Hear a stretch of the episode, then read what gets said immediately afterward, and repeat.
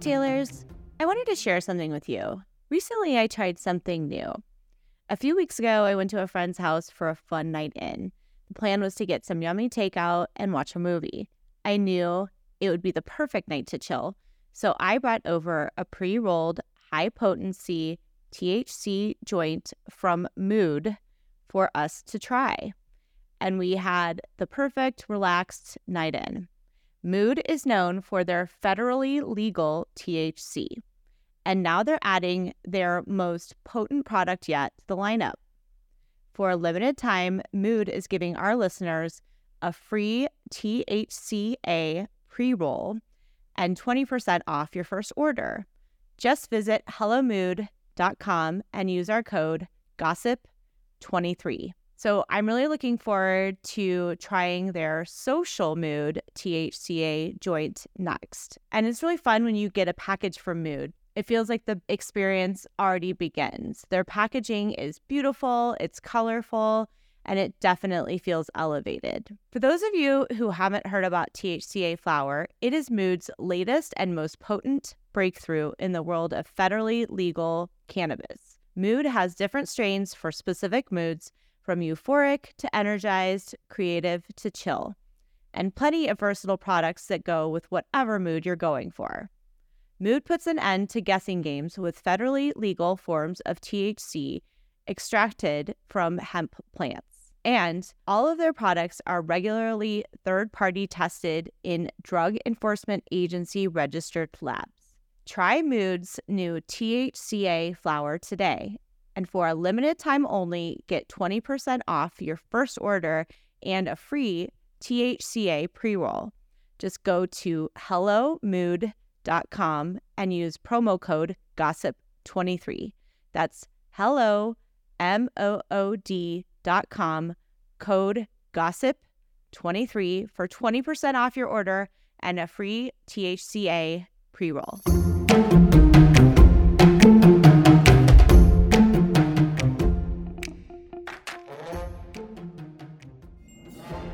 Joe and Melissa and Teresa were fine before he came. And Yeah. he was the thing that ultimately broke that was like they had remedied all of their family situations and they were close when she got out of jail and they had mended fences and he divided them again and we watched it and I think that one of the reasons Joe didn't go to the wedding it wasn't it was about his sister but it was also about like I can't co-sign this because I know this isn't good for her.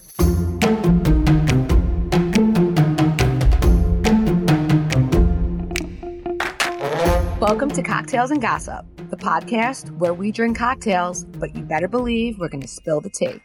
We chat reality TV, celebrity blinds, and the hottest tea from BravoandCocktails.com. And as always, it's all alleged and just for fun. We do not verify our blinds. I'm B. And I'm Amanda. Let's get into this week's tea. What's up cocktailers and Amanda?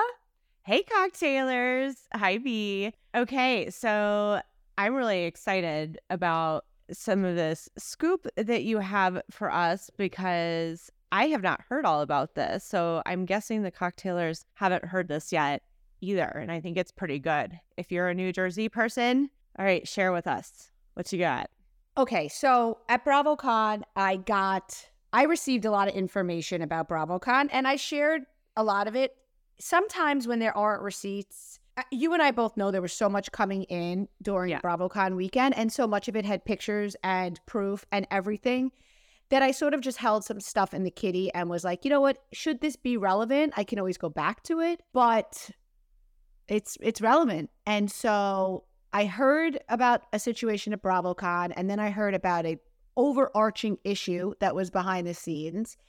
So I was informed today, what's today? Or yes, whatever. I was informed this week that Louis unfollowed Teresa's podcast co host, Melissa Pfeister. So, Melissa Pfeister is a person who had an account. Apparently, her husband is a talent agent. They live in California. She had a podcast that was, she had like a small following on Instagram. I'm not exactly sure how she got hooked up with Teresa. I had thought her husband managed or worked with Teresa getting her deals because he was a talent manager, whatever the case may be.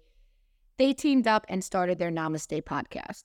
So the rumor that had been going around, and I heard this from like people who were there and saw it, right? Was that at BravoCon, people witnessed Louis yelling at her co host, Teresa's co host, Melissa. Apparently, Louis and his assistant kept screaming at her over and over and he was in a rage and like the screaming like there was you know spit coming out as he was screaming. Oh my god. He was saying things allegedly and again i don't i wish somebody would have taken a video of it. Um if this is true he was saying things like teresa's the star you're a nobody and you're going to respect me you're going to respect her or we're going to have a problem so Ooh. Teresa was there at some point of it. She didn't step in, she let it go on. And I believe that they addressed it on the podcast, although I didn't listen. Some followers asked me, like, hey, what's this about? I heard on the podcast she was saying, oh, there's a rumor. Apparently, people are saying it wasn't a rumor. Now, coincidence, he unfollowed her. Now, the part that I heard, and again, if this comes true, we'll know it was true, is that obviously with the upcoming season, her podcast is one of her businesses, right? So it's mm-hmm. going to be featured on the season. Makes sense. Mm-hmm. And word on the street is that Teresa plans on not renewing Melissa's contract as her co host, but she's not doing that. She's not letting her go until the season airs, which makes absolute sense because it would draw a lot of attention to this, right? So, right. if we're watching the season and we're watching the podcast and we go to look as viewers, we're like, wait, they no longer work together. Hmm. The other thing is, this Melissa Pfeister is very outspoken. She's a spicy gal. So yeah. I'm like saying to myself, right? Because you've listened to their pod. I have. So, like, beginning. yeah. So if Teresa plans on dropping her, I understand it's smart not to do it before the season, but doesn't she realize that whenever she drops her, this co host has a platform and it's going to come out and she's going to speak on what went down working with them, what Louis was like, what Teresa and Louis' relationship was like? I mean, perhaps they feel they have nothing to hide and they see it as, you know, they want to try to end with her amicably, but Teresa wants to move in another direction. I mean, that certainly happens. There's not, you know, people split up, not necessarily bad blood or whatever. Or maybe there's an NDA. I would mm. I could I would not be surprised one bit actually if there is some kind of NDA in place where they just don't have to worry that she will do that or she'll get sued. Right. I mean that would make sense. And um, I'm looking it looks like she has another podcast that's still running. Yes, um, she's always had that side piece and yeah. it looks like it goes like every couple weeks and she interviews Bravolebs. So, the other thing that I heard when I heard all of this is that, you know, that annual game that they do, that Dolores' charity for the hospital. Yeah. Apparently, at that game, Louis was incensed because Bill Aydin talked to Joe Gorga and he was screaming things like, oh, that little punk John Fuda staring at me. I'll F him up. He was cursing about Bill, talking that he hugged Joe, but then afterwards he kissed Bill's ass. So also they said he's always yelling at Teresa's lawyer, Jim. So Louis so, has his anger management stuff has just gone out the window. According to these sources, and it, uh, it also was brought to my attention that Louis and his sister Veronica, who was heavily featured at their wedding, and Teresa talks about being such great friends with. His sister and him are no longer following him each other. They had a fallout. Mm. I mean, again, you know, of course, he was so big on, you know, pushing Teresa. We need to have family unity. And now he's not talking to his own sister. I'm not yeah. shocked. And like, I come back to if he if he were to be a narcissist or have narcissistic tendencies, that is a typical thing that happens in relationships is the narcissistic person, whatever, starts to try to isolate the other person. So, you know, isolating from business relation, outside business relationships, friendships, family, it fits the pattern to me. Yep. Not that I know anything and I'm not diagnosing anything, but it sure does seem to fit the pattern. Well, Teresa is still following the sister, I believe. And I remember his first season or whatever it was, him saying things when they were trying to have a relationship with Joe Gorga, like, my siblings and I have had issues and all that kind of stuff. So I don't know what the fallout was about. I heard money, I heard business deal. I mean, we shall see. We shall see because they're so, they're under a microscope and people want the Louis stuff out there so much that it's impossible for it not. I do I do think you're right about the NDA because Yeah. they'd have to. And also, she's any of biz. She doesn't probably want to burn bridges. Does any of this surprise anybody based on what we've seen from him before? I would scream and yell at somebody in public. Doesn't Well- surprise me. I hear that he is not featured that much this season. I hear that he kind of keeps his cool this season. That surprises me more than all of this. But then again, I just think he's good at keeping a lid on it and he's gotten better since he's been in the public eye. I don't I'm not surprised at all actually that he is not featured as much because of all of the the drama with bringing the security guy to the reunion. What's his name again? Yes. Bo Dietl. I don't know. I just don't. I mean, let's see not through his- forget, and let's not forget Andy. For months after the season air, aired, Andy asked every single guest what they thought of Louis, Mm-hmm. and like wanted everyone to trash him. Like Andy's not a fan. The network No. isn't a fan. But it's like a train wreck, is what I hear, and they just can't look away from it because should it blow up and should it be a whole thing, it's going to be must see TV. I mean, do we hear if there's if any of this stuff? Because I would imagine, just gonna throw this out there, but if my husband publicly yelled and screamed to the point that spit was coming out of his mouth at, At me? yes, at you, like that would cause some huge issues in my marriage. Like I don't think so, though. I don't think that would cause issues in her marriage. I don't think we saw her with Joe. she sees it with her husband. productive. Yeah, and, and she'll yeah. take his side. I think it would listen. Over time, if it's true that he has volatile relationships with everybody in her life. I mean, I've heard stories about every single person in her life, from her makeup to her hair to her lawyer, daughter, his sister. hopefully not. I hope I haven't heard. I haven't heard the daughters. You know, somebody like our friend Michelle Dempsey would tell you that somebody like this, it would be impossible. She said it on our podcast. She's like, Mhm. we haven't heard it, but it would be impossible for somebody with this personality not to have had issues, you know, because the girls, Yeah, you could keep things nice for TV, but at the end of the day, they live in a home together. They're going to have emotions and opinions. And when they don't align with his, there's going to be a reaction. You can't cover stuff.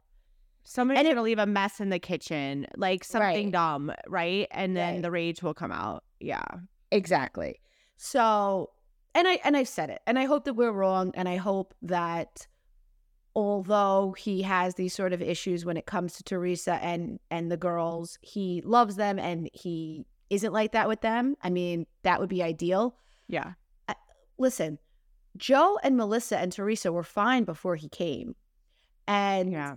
he was the thing that ultimately broke that was like they had remedied all of their family situations and they were close when she got out of jail and they had mended fences and he divided them again and we watched it and i think that one of the reasons joe didn't go to the wedding it wasn't it was about his sister but it was also about like i can't co-sign this because i know this isn't good for her Yeah. you know and i think that the focus became so much the pettiness between the siblings and between teresa and melissa which I, and i have always said i don't think the gorgas are inc- innocent i think it takes Yeah. two to tango and we've watched that for years they're back and forth but i think that they didn't agree with the marriage and they didn't think it's what was best for her Yeah.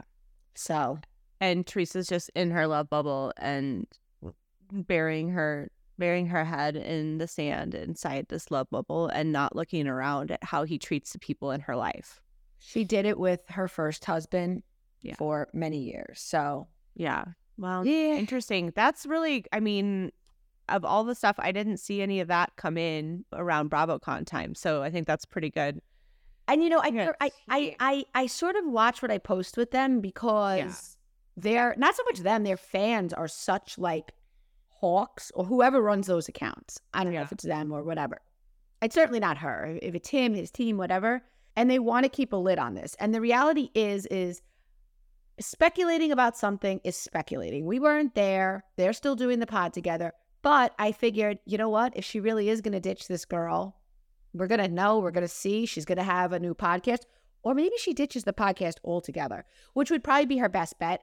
I don't think they have a huge amount of listeners. I don't think it brings in a huge amount of money for her.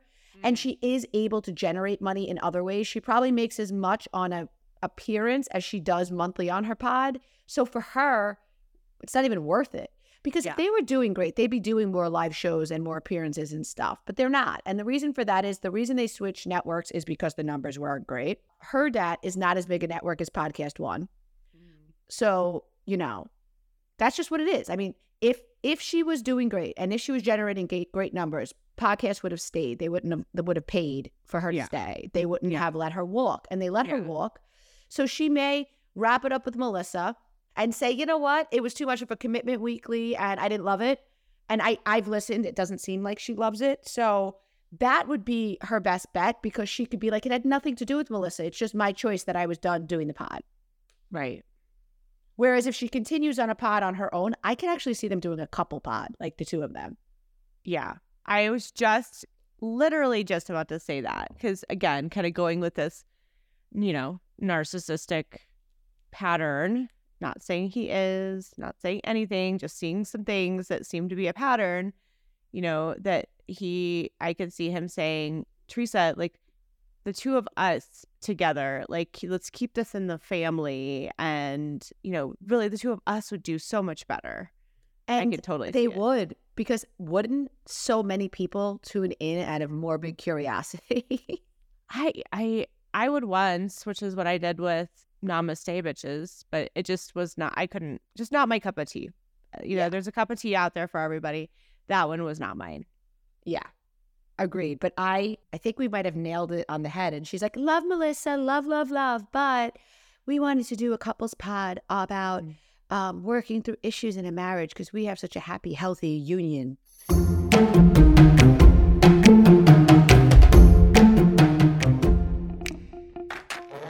Cocktailers, does the craziness of everyday life leave you stressed and shedding?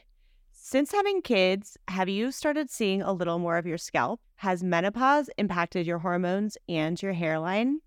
When it comes to thinning hair, there are many root causes at play, and Nutrafol addresses them through multi-targeted whole body approach. Nutrafol is the number one dermatologist recommended hair growth supplement with over 1 million people seeing thicker, stronger, faster growing hair with less shedding. Everyone's root causes of hair thinning are different. So a one size fits all approach to hair growth just doesn't cut it. Nutrafol has multiple formulas that are tailored to give your hair what it needs to grow throughout different stages, such as postpartum and menopause, as well as for different lifestyles such as plant-based diets.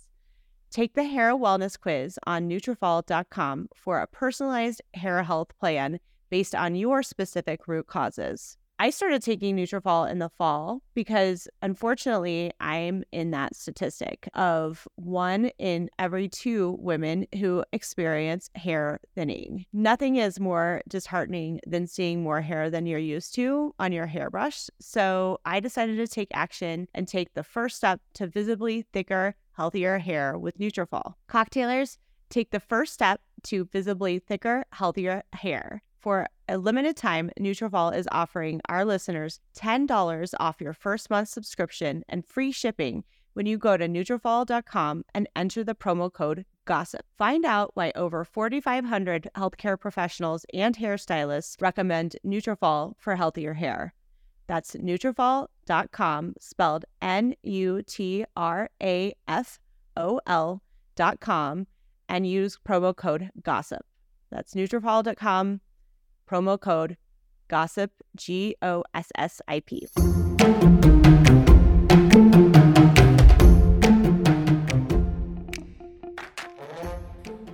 yeah, that's a good prediction. I'm going to make sure we note that Saturday, February 10th, we're recording this early, that this prediction was made. Oh, yeah. Yes. Okay, let's talk about Vanderpump. So this week we got to see Sandoval is back. So he and Ariana are literally working through assistants to determine when one or the other can come out of their rooms. Poor Ann.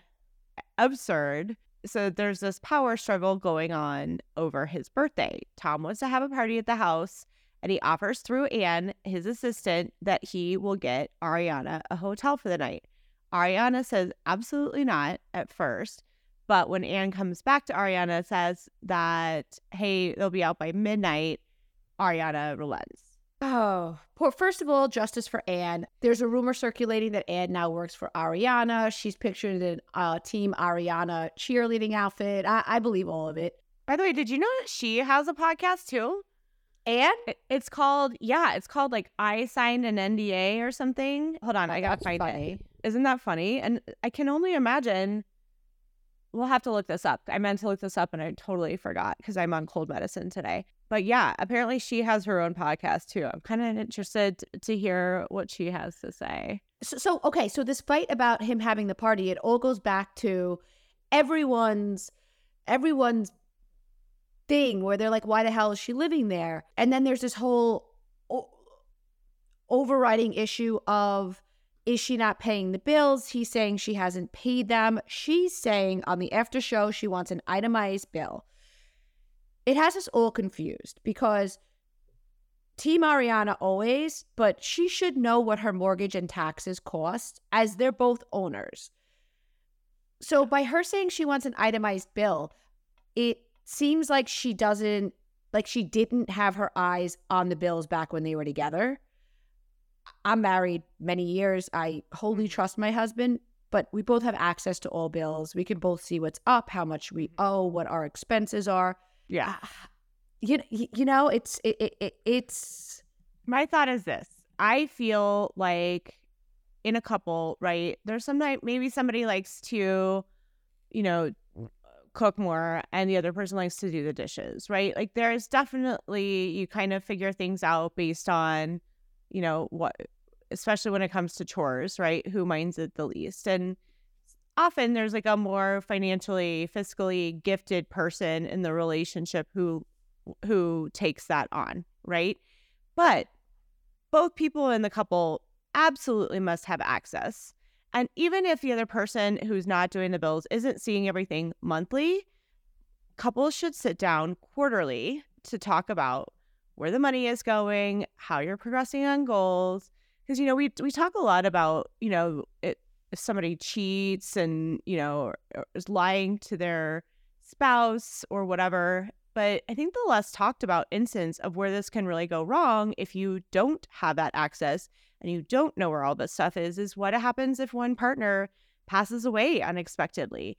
right. You know, the other partner needs to know, you know, which bills are on autopay and which ones are not, and uh, you know how how to manage all of that. So It's funny you say that because my husband, not that long ago, made like a Google spreadsheet, not even of, it has all of our joint stuff, which I'm obviously aware of all of that, but it also has like his personal accounts and investments and all different things. And I'm like, and I'm like, this is morbid. He's like, listen, in the event that it happens, obviously you could go through all my paperwork, you could figure it out because I have access to all of that, like the file Right. cabinet.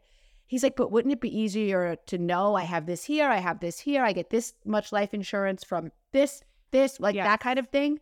yeah, Uh, so obviously it makes sense. And so we sat down and, and we did that for all of our personal stuff because honestly, we have joint and we have separate. And I I don't yeah, yeah, I don't know every dollar he has invested. He he invests in a lot of stuff and whatever, but he's not whatever. He has his own money. I have my own money. We came in with our own sort of things, like whatever Right. it is. But the fact that on the after show she said something like, I realized before she realized about the affair, she realized that Tom was overcharging her for their expenses. So he was in charge of the finances and he was mm. saying, You owe me X amount this month. And somehow she realized he was asking her for more money. That's such a violation of trust. And I can't imagine, like, our mortgage is pulled from our joint account. So I see Right. that, right? right. But let's say that it wasn't, and I just somehow one day opened the mail and saw that the mortgage was two thousand, and he had told me it was five thousand. I'd be like, Mhm. where the hell is the extra three thousand going? Like, Right. and and like at that point, so that's back to like what Schwar- Schwartz said, which was Ariana never wanted to show any disagreements and anything like that because we never saw those sort of things on camera, right? Because she mm-hmm. always wanted to hide that. But clearly there was a lot of deception in this relationship that she was aware of. So I think it, I think you don't want to blame a victim, right? Right. But I think what people are realizing is like you weren't as in the dark as you're saying you were because you're dropping all these like bombs now about all the ways he was deceiving you outside of cheating, which was financially and signing that second mortgage, which the way he explained it to her is not accurate, but also that's on you to educate yourself. You you're with somebody who's deceiving you, you know it, and you're signing things that you don't educate yourself on knowing. Again, I'm team Ariana. I'm just thinking out loud how it's how I'm hearing it. Right. But I could also see a scenario where Tom explains it to her like, I'm just taking this out of my uh, part of the equity. You just have to have to co sign because you're the co owner. And, you know, that there's nothing about, you know, debt can have priority, right? So, like, if there is a mortgage and there's a second mortgage, the first mortgage has priority in the debt. If something were there to sell the house or whatever, that is Right. what's supposed to get paid off first.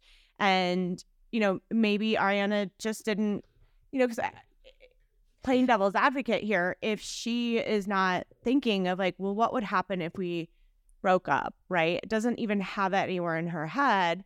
She's just taking him at face value. She's looking at the loan terms and she's seeing Tom's name on there first. Then, Right. you know, like, And this is she- like live and learn, but I, right. there is a point where, and I don't know, maybe there's a point where if my husband tells me something, right, Mhm. and I know he's not an expert on it and I'm not an expert on it, then I say to him, like, let's talk to our accountant. Let's speak with an attorney who does this line of work. Let's, do you know what I'm saying? I Like, agree. if my husband came to me and he was like, I want to buy a uh, investment property, right? Yeah. I don't know a lot about it, but I know a lot of people who are doing it and they, Yeah. you know, they do it on Airbnb. I would want to speak with professionals. I would want to speak with real estate professionals. I would want to sit down with my husband so that we fully both understood what we were getting involved with. Right?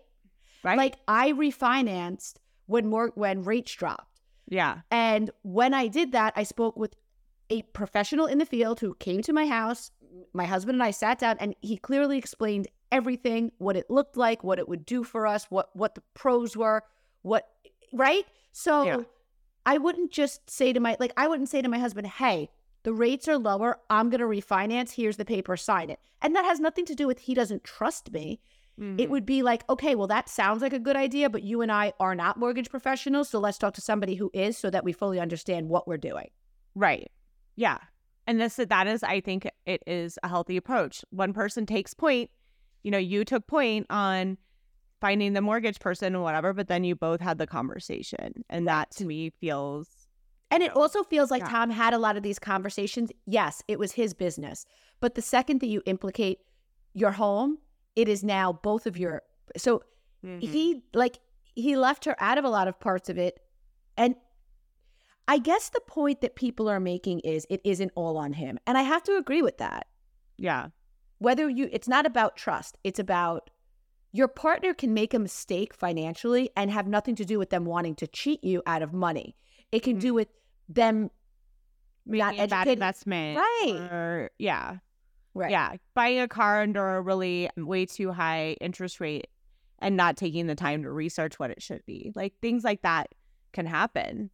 Right Yeah. so but we see so we saw this conversation interestingly enough on beverly hills where kyle was like this week she's like i know nothing about our finances i just sign who knows if i'm signing my life away Right. Um, and so Ariana obviously was in a similar arrangement. A lot of people were saying, like in my DMs, oh, but Kyle's not of a different generation, but she's been married 28 years and you know, Ariana's a millennial, so she should know better. I also Kyle think, should know better too, but Kyle Yes. also has protections in place, yes. good or bad, right? Because, you know, being married does provide you some, you know, legal protections. It doesn't mean you'll automatically get 50% of everything, but, you know, you've got to go to a settlement and, you know, the court's going to, the court, because the law is that once you've been married, and especially over 10 years in California, it is everything can be considered equitable. And so she has that protection. But the only problem is, is if she's signing p- papers without really paying attention, we know of somebody else who we've already spoken of tonight, today, that got into a lot of trouble doing that. Right. And first of all, I'd like to share that a lot of our listeners and followers are the people fully in charge of their family's finances. So they may be duping their husbands. No, I'm kidding. but somebody, but uh, a follower pointed out to me, which was very important um, and something that hadn't crossed my mind. They said that a lot of this is based on socioeconomic situations, right? Because people who are on a tight budget are much more likely to know exactly what's coming in and what's going out. Whereas those with disposable income, as all of these people, because remember, like, especially Tom and Ariana, when they're filming and they have partnerships long before their breakup, you sometimes have like windfalls of money coming in. And so, like, if mm-hmm. he leases some dopey car or whatever, you're kind of not paying as much attention. Because they do partnership deals that have like a one time payment, things like that. That it's not like they're both on a fixed income meaning they're both getting a paycheck every month that's always the same. I mean, maybe they are through Vanderpump, but there's a lot of other streams of income coming in as well. In a lot of families, there's two string, you know, one or two streams of income, right? And Right. it's a paycheck. And some people get bonuses, some people don't, but it's a much more steady situation. So, like, the more disposable income you have, the more likely maybe you are to not pick up on it, which totally makes sense. Yeah. Uh, I don't. I, yeah. I, yeah. you just okay, well, be I wanna talk about- yes, guys, like what we were saying, just meet quarterly. Just just to just touch base and make sure that like, you know, Listen, and it's uncomfortable. It's sometimes it's uncomfortable, and, and this is just speaking like from a personal standpoint. Yeah. I have my own credit card. I have my own money. I have my own sources of income. Right. So I do not check with my. I, listen, I'm not. I'm not buying a, a vehicle without him knowing. right. But certainly, like I just bought myself a coat, a nice coat, and I didn't say to him whatever. And so, like when you have to sit there, and he's like, "Wait, you paid how much for that coat?" Because Oh, yeah. you should be checking in quarterly just to know what's coming in and what's going out and and everything. And I think people avoid it because it's uncomfortable sometimes. yeah. You know, I know I have. I feel like, well, yeah. I I did a little shopping yesterday at a high-end store. And it was, it's definitely one of those things I'm like, I don't want anybody to know how much I just spent on right. three items of clothing. Or even sometimes It's- when you do your hair or your whatever, you know you're spending a little more, but you're like, it's been a rough week. It's worth it. Yeah. Well, and like, I mean, being a girl, you know, like at least I, for me, like I get nails, I get hair, I get lashes. And that's, you know, every hair is, you know, every other month or so. But like all the other stuff is, you know, every other week or every three weeks. So it adds up. But it's one of the things that I like that just makes me me, just like the clothes that I wear and and whatever. And like I can afford it. I wouldn't be doing it if I were going into debt to do it Of course. you know. So, okay, I want to talk about the absurdity of Sandoval's birthday party. Oh my God. First of all, James showing up to Sandoval's birthday and being like, who are these losers? Not knowing That's anyone. what we're all thinking. We are like, who are all these losers? And he basically, he's like, this guy has no friends. Who are these people? Are these hired people? um, no one is enjoying Sandoval's fall from grace more than James Kennedy. Yeah. And then Sandoval immediately blames James for hooking up with Kristen 10 years ago. He says it wasn't 10 years ago, but of course the editors pop it on the screen and it says like 2013 and it's 2023. Yeah. I mean, that was classic deflection because he and he and Kristen didn't break, uh, didn't hook up. James and Kristen didn't hook up until after she and Sandoval broke up anyway. So, like, what's he so butthurt about? I don't get it. Right. He's not. He's just deflecting. He's deflecting because I mean the man cannot. I you know having listened to the Vile Files episode, the man cannot take responsibility for putting on his shoes in the morning. Like he just cannot. The other part I thought was kind of funny about it is that Ali was there, but just sitting out in the car. Yeah. she wouldn't come in. And then when he's peeing on the bush, she's like, "That's Ariana's bush too." just make like I was like I, that made me like her so much more. And like when they're I don't know, I'm I'm really enjoying Ali. These other people we've never seen other than Billie Lee, the baby shower balloons. oh my god. It was yeah. Definitely probably not the same kind of birthday that Tom Sandoval is used to. Definitely not. Well, and um, I was wondering, I was like, and why? also him being sober at the party, it seemed to me like he was only sober for filming. I just don't yeah. believe he was sober. I don't um, think he's sober either. We know that he has been out seen at like bars and clubs drinking. So, you know, maybe there was a short period of time where he decided to make a show out of being sober. Uh, and another thing viewers noticed because the viewers win every time. Mm. Summer Moon, that pretty girl with the highlight, the like pink mm-hmm. red highlights. So the nanny who's friendly with Scheana, that young girl, is the girl we see in the trailer kissing both Tom and Katie, that love triangle that we're going to see later in the season. It's freaking Summer Moon's nanny. I totally picked it up because of the hair. I mean, but let me just ask this. Do you think this woman is really Summer Moon's nanny, or they just decided to use this as an angle to bring in a new face to the show? I think to bring in a new face to the show. I think she's yeah. very pretty. I think she's, you mm-hmm. know, wanting to have a singing career. I yeah. wonder how much truth there is to it that there was really a love triangle. Yeah, I, I guess we'll see. But, you know, the other thing that just makes me feel like the whole thing is fishy is, you know, if the nanny is really nannying Summer Moon, she's probably not going to be out when all the Vanderpump people are out, out drinking and doing whatever because right she should be she's watching Summer Moon and so Scheana can go out. But again, seems a little fishy to me, but I guess we'll see. And then I think you brought this up on Bravo and Cocktails on the Instagram this week, but I was like, that is such a freaking good point. Why is nobody acknowledging that Sandoval and Rachel and Tom Schwartz all tried to make Katie the villain last year.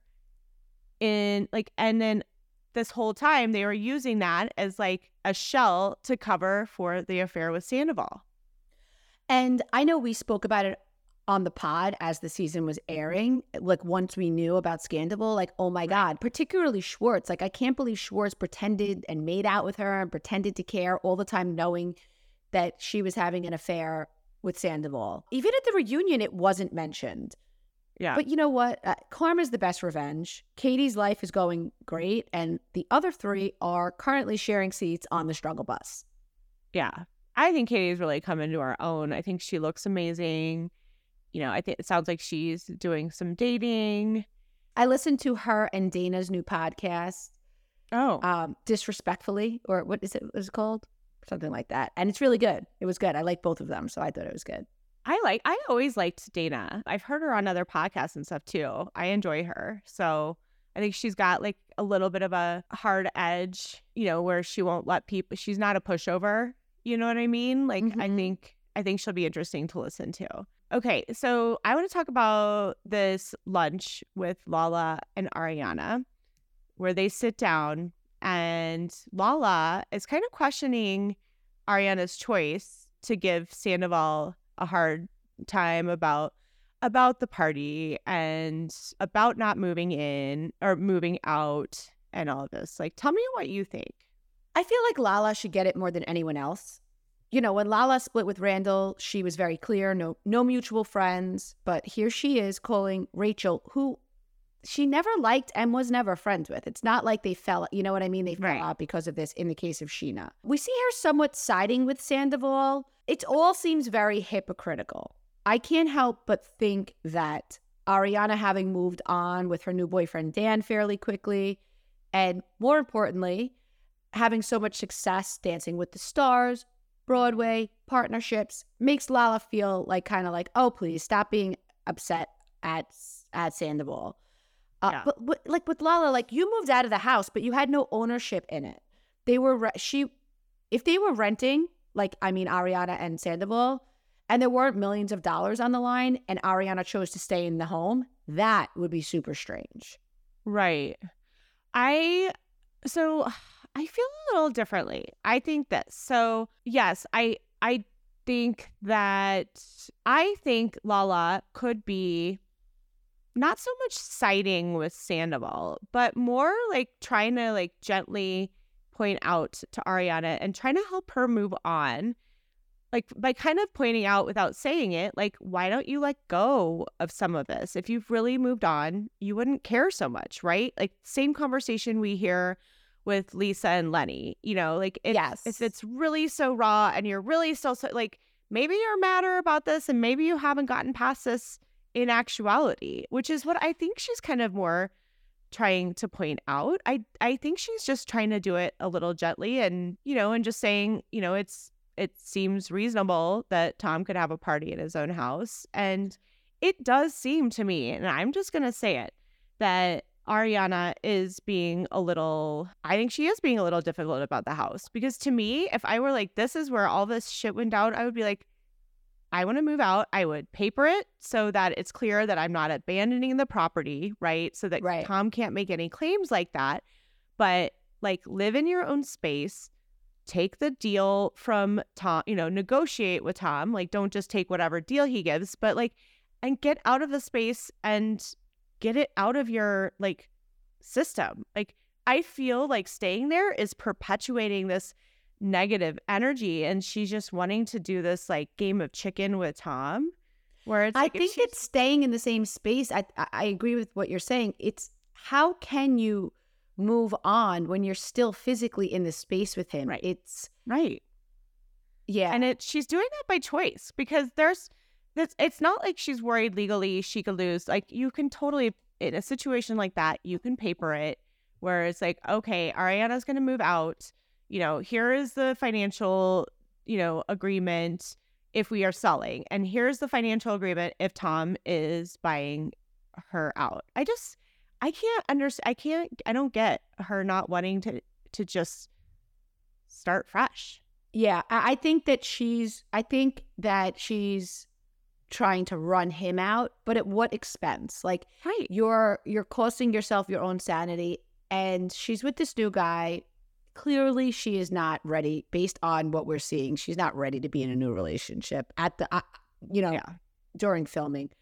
We'll have to Um, see. I'm curious too what her like birth sign is because I was talking my the person who does my hair is also an astrologer and we got in this whole conversation. And certain signs are much bigger grudge holders. And I kind of I'm like, I wonder because I'm like, this just feels like a grudge at this point to me. I'm like, she's a cancer. she's a cancer. Okay. I don't know if they're grudge holders or not. I think they might be. I don't know. She's clearly holding a grudge in this situation, I think. I'm one of those people who cannot hold a It says cancers-. Cancer's occasional stubbornness shows their need to uphold tradition. They don't like change or surprises. Mm. The other, the only other time you might see a cancer get stubborn, stubborn is when they feel someone has wronged them. Mm. Because they're so sensitive, cancers tend to hold long grudges. All right, there we have it. We are now astrology. You're now an astrology account. I don't know. I listen. I, I I'm with you. I certainly would not want to be in the same space. And she has Yeah. so much going on. Speaking of which, everybody is saying, "Oh, something about her is never opening." A follower told me, so I can't share exactly what company this person Right. works for, but let's just say that, like you know, meal delivery services, Grubhub, Seamless, all that kind of stuff. yeah. So what they told me was Ariana's friend Logan is listed as the general manager and everything's set to go live on their point of sale system. So, like, Hmm. you know, those online delivery Yeah. services. Interesting. So Eh, he's so they're ready to go live otherwise. And the opening delays are because of construction delays and permit issues. That's, Yeah. that's, I don't, I believe it's happening. Yeah, and we saw on the show they hired a COO to run the restaurant. So Ariana being in New York in that case should not be what is holding up holding up the restaurant opening. I think we've all seen that happen where permitting and stuff holds stuff up, Yes. you know, just red government red tape. So very interesting. Oh, so we also got that little bit, of tea that Raquel was seen in New York City. So on February 1st, actually somebody I know, like in real life, who who follows Bravo and Cocktails messaged me and they said that she said that her husband spotted Rachel at the Refinery Hotel. Um, I'm sharing the hotel now. I did not at the time because she's no longer staying there. So anyway, Raque- R- Rachel joked with somebody when they asked why she was in New York. She said she was going to see Chicago. So at the time I posted, I was like, wait, oh my God, is she? But it was pretty clear it was her version of a joke. Then some people, when I posted that, speculated maybe she was there to meet with Bethenny. But now, obviously, we see she walked in a New York Fashion Week show. I think it was an odd joke. Like in every interview, she says she wants everyone to forget about it, make it go away. But it's she's making it her punchline when she meets fans or people who watch the show. So it sort of contradicts everything she says about wanting to move on. She's got a podcast basically dedicated to it. Yeah, You know- looking at the show, it was let's see, Something with a uh, g it's Johanna Glaudy by Johanna Hernandez. But I'm looking at this dress she's wearing. I mean, I think she looks she looks Beautiful. good. Yeah. Yeah, and it's like very pageant dress, so it kind of fits her. And why wouldn't a designer want her in their show? You're going to Yeah. fill seats. Of course. And, you know, I think the I think the other thing is too, you know, Sandoval has a whole show and restaurants. Like this girl's entitled to move on and make a career for herself. I think it's because she kind of goes back and forth between saying, I'm not going to be in the public eye anymore, and then going into the public eye. But she's somebody who, like, she's wishy washy. She can't decide what she wants. We know that. She is not going to go quietly into the night. She's just not. No. There's no way. No. Um So, So Beverly Hills, I for one had really enjoyed these episodes when they are in Spain. I mean the trip the trip episodes I feel like are always some of the best. And then this week's we had the you know spreading of the ashes and you know kind of wrapping up the Spain trip and the flamenco dancing. What did you think? Merce is no longer in the purse. so during this episode, I sort of had an epiphany about Dorit and Kyle yeah. because Kyle seems so over Dorit. Yeah. It's really obvious and has been obvious. And then it reminded me that Kyle and Dorit really became close during the Lisa Vanderpump drama, during Puppygate. Mm-hmm. They both fell out with Lisa at that time. Lisa turned her back on Kyle and Dorit. And yes, Dorit and Kyle had fun partying together and they had fun as couples. But I'm starting to think that the bond for Kyle was the common enemy. And she held on to that resentment for so long. And being close with Dorit kind of, they bonded over that. It kind of kept sticking it to Lisa. Maybe it wasn't really a true bond for Kyle because she seems to really be over it. In the car, like when Dorit was saying to her, Oh, I didn't know about all these projects you're doing. She's like, mm-hmm. Yeah, I haven't told anybody. And Dorit's like, Anybody? Like, I'm just anybody now? And then she's like, do, do I need to tattoo your initial on my body to get you to tell me things? Yeah. Yeah. And, and then Kyle did speak with her a little bit about her marriage, but it seemed fairly surface level. And we- we're all watching Kyle do this dance about her marriage, and it's sad and it looks painful. So, yesterday, Kyle reposted. So, in one of the scenes when they're driving, she's Kyle is looking at Dorit's phone, and Kyle covers the camera so the camera can't pick up a, a text message from PK. So a fan account, a viewer, whatever, reposted and said, I wonder why Kyle covered the camera. Could it be heated messages from PK? Kyle screenshot that, shared it, and put big eyes. So Kyle is clearly spreading, encouraging it. yes, the encouraging the discourse that they're split because Dorit isn't addressing it, although we've heard from multiple sources that PK has said they're split. So Yeah. Well, I think I think it could be also Dorit wanting to have a storyline next season. Like the timing, we, we you and I have talked about this, right? That the timing would make sense. This is a season about Kyle's marriage, and then in Dorit's mind, next season would be about hers. if she gets it next season, Yeah, I mean, I maybe she's hoping this will help her. I don't know. I still really enjoy watching Dorit. I I do. You know, I I I like her on the show. Maybe she's a friend of. right? I don't know. Okay, so Camille, who never seems to quite just go away. She always seems to kind of pop up every you know month or so. Has come out saying that she wants a Beverly Hills legacy show. Love the idea, but would LVP come back? Doubt it. Doubt Adrienne Maloof would. I think it would be fantastic if if the original ladies all came together. Same with Yeah. Atlanta. You know, I think it'd be great to do a legacy Atlanta, but the problem with both those cities is a couple of key players from each wouldn't come either by their choice or the network wouldn't have them. Right. So Camille and I don't know Taylor does not a show make.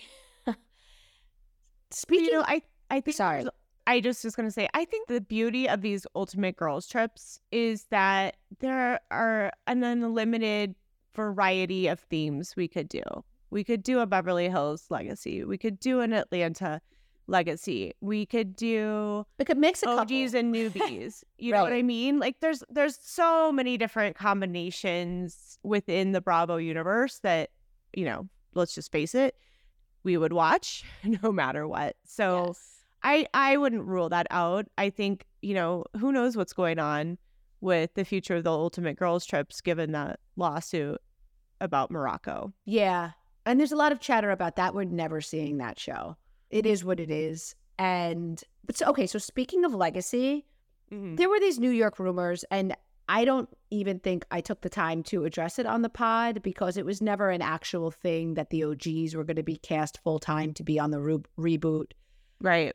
Uh, It was never a consideration from the network, from production. I think that there were people who would like it to happen, but the network was not interested. It would have been like two competing casts. Well, because like we know that Dorinda, Luann, Sonja have all made inroads to some of the women, but it would be, I don't know, it would feel a little disconjointed to me, disjointed having them all come together. I don't know. Maybe like one comes to a party or something. So with the reboot, Erin from the reboot called the legacy show cute.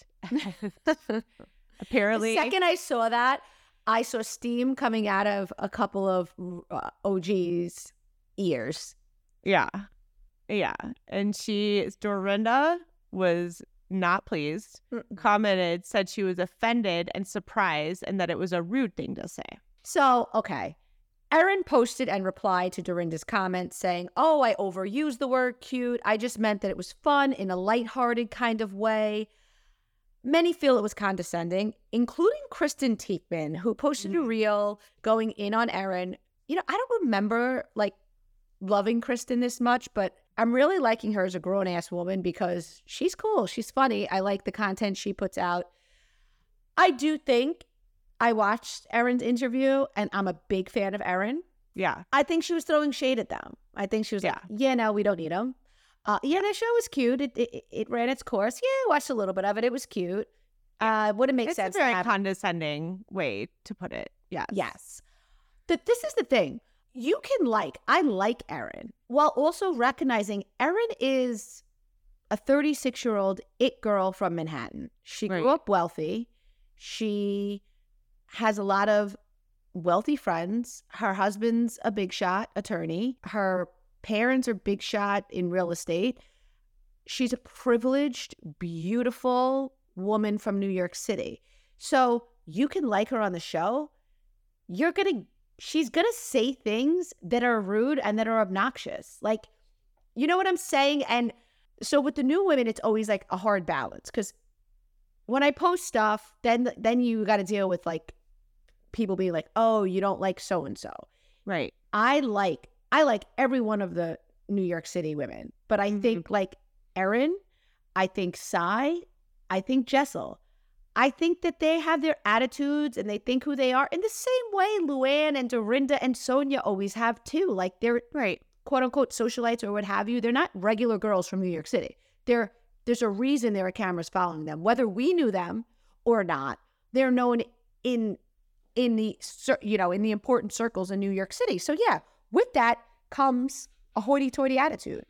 Well, and Erin knows what she's doing. She knows that if she, in an interview, says, you know, oh, I look up to these women, they paved the way so that, you know, the reboot can happen, that's not going to get any press. You know, if she says something subtly shady, that is going to get Yeah. talking. I And think you know she what? knows exactly what she's doing. And guess what? She also means it. Like she Yeah. first season, they did say those kind of things. But now, believe me when I tell you, these women very much think oh OGs are forgotten about. We're the it girls. Like they think that way. Delusion is what makes good housewives. And it's not delusional because in their microcosm of in their little worlds right now, the cameras are on them. Like Jessel posted something, what a year January has been. And it's her on the cover of a magazine and her out at fancy dinners and her at galas. And you know, lights, camera, action. They're getting a lot of attention. Everybody wants Yeah. them on their podcast. Every brand Right. wants to partner with them. They're all beautiful. They're, I don't want to say young, but they're, you know, they have young families. They're getting attention at their kids' schools. They're, and believe me, I know because I Right. hear from all their kids' private schools. I know exactly who, who's, and what's what. I know that Erin avoids play dates with a lot of people who aren't up to par with her. You know, there's all of that, and to be expected. None of it shocks me. It shouldn't Yeah. shock anybody that they're a little obnoxious. You don't think Jessel's a little obnoxious? I got that first episode. Doesn't mean I Right. dislike her. It's what makes a good housewife. I totally agree. So, speaking of people who know what they're doing in the public spotlight, I wanted to circle back to, you know, our big story from a couple weeks ago, which was Luann and Joey Bottles from Southern Hospitality hooking up. So, sounds like we did get some scoop on that reunion. Okay, so some of you guys are still asking me, how do we know that Danielle uh, went home early? Well, we know it because Luann actually said it to the press. Okay, when she pretended to be surprised there were paparazzi there that were called by her PR agent to come. Right. That's how we know. Number Yeah. two, at the Southern Hospitality reunion, the bomb that was, you know, uh, somebody called it a bomb um, and was asking me what it was. What it was was Joe did discuss the hookup with Luann. And while he didn't say, yeah, I banged her, he did not deny it. Yeah. Now, the other situation is apparently TJ calls Joe a fuckboy and he's crying. TJ's very upset with him. I don't know if we get more details on that. I heard it was a personal reason, whatever that means. But Southern hospitality is coming into its own. Joe Bradley, and we were saying this from the second he kissed, before he made out with Danielle, Mhm. we were told, Amanda, that he wants to follow Craig and Austin's template. He wants to cross over with other Bravo stars. He wants, he's a young guy, lives in Charleston. He sees the success they've had. He wants it for himself. Ta da. That's what he's doing. Yeah. Yeah. I mean, I yeah, I mean, I think it's pretty clear, and he does not come off as the smartest person, but it's quite clear that that's what he's doing. And I also think too, like having watched the show, which I'm very, very much enjoying. By the way, Southern, I'm liking this season much better than I liked last season. same. Um, I think part of the reason is is I think they are all real friends, right? But I think what some of some of what's going on is Joe kind of plays both sides, right? He shows part of a text message to Maddie, but doesn't show her the entire chain, which also shows him going off because there's this group chat that's going on. Doesn't also show him kind of doing the same thing that he accuses others in this group chat and shows Maddie about as well. So It, it could just be that there's, I think there's some animosity because I think they have some real, they do have real friendships, you know. And Will was all upset because Joey Bottles just decides to become O'Sheen's best friend, and Will and TJ and the rest of the guys all feel a little left behind. And I think that what we're going to see is something that happens with every reality show in the first couple seasons. And you're going to see people like Joey Bottles choose fame and reality television success over people they were friends with prior. Right. And if Joey Bottles, in the limited limited capacity his brain seems to have, I'm only teasing. He's a dopey guy. All right. He just Uh, doesn't. He might be a lot smarter than he than he is. He just doesn't come. yeah, they're also the most drunk intelligent. half the time. So it's like, Yeah. yeah, too. I mean, his name is Joey Bottles. Like, he might have determined at some point, like, O'Sheen is going to be a bigger star on the show than Will. Oh, she's single. Oh, Sh- O'Sh- is it O'Sheen? O'Sheen, yeah, O'Sheen single. I can, we can wingman with each other. yeah. We can sort of do the Austin Craig. I'm telling you, he wants to follow the Austin Craig template. I was told Yeah. that by a source. So maybe he sees O'Sheen as the guy who could have a successful podcast with him. Yeah. The guy who, when they get enough money up to invest in a bar in Charleston, which I'm Mhm. sure is a goal, or some sort of right business in Charleston, he would want to be the Tom to his Tom. Do you know what I'm saying? Yeah, He is following uh, a script that was written by Vanderpump Rules, that was written by Southern Charm. And I'm not faulting him for it. I'm just saying it's pretty obvious yeah. You know, with Yeah. with the Danielle trying to cross over. I think that we'll see Joey Bottles hook up with another Bravoleb. Oh You know what I'm saying? He's not He- done. He's he's pissed keep- Winterhouse is not filming this season. And I do think he's going to have success because I think that he is a person who is willing to do what he needs to do to make a show interesting, like a male Yeah. Scheana. And it makes for good TV. You don't have to like him. You don't have Yeah. to think he's a stand up guy. I mean, he's a fuck boy who's not a great friend who wants to be wealthy and famous. Lindsay Hubbard. Yes. That's maybe he'll, that's who he's gonna go after next. Well, if Lindsay does that, and now that her and Danielle are made up, that would be really fucked up. Oh, it would be. It would be. We see Lindsay's in Nashville. She bought an investment property. Good for her. She's obviously partnered with some furniture company because she keeps posting them. I guess they're going to furnish her house for free. Some people speculate. They say in Nashville, you can't run an Airbnb if you don't occupy the resident. Nashville people hit me up, something like mm. that, a certain amount of time. So I don't know how she's getting around that. Since Yeah. she's so public. I mean, if you're not a public person, if you and I invested in a property there, who would know? But right. Well, good for her. a lot going on in the Bravo world. We, you know, guys, we, and we are on Cocktail Pod gonna gonna talk about some Traitors stuff without doing spoilers. I'm not doing spoilers on Traitors. No I, spoilers. I honestly, I told my source who sends me stuff, I was like, I don't want to know. I really don't. At the beginning, he sent me. Well, I knew who was going to be on it, and then he sent me stuff, but I deleted it and I don't remember. Mhm. And I mean, CT and Phaedra though. I know. We got we gotta save it for cocktail party. I just love it. You guys, you tune in every week. We love you for it. We know there are so many places that you guys can listen to, and the fact that you choose cocktails and gossip week after week makes us feel really flattered, to be quite honest with you, and grateful for you guys. I hope you're having a great weekend. And till next time.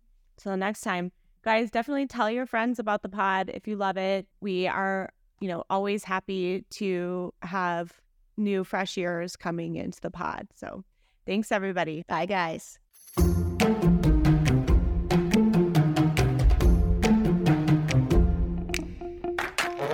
What's up, cocktailers? We want to thank you, as always, for listening to Cocktails and Gossip.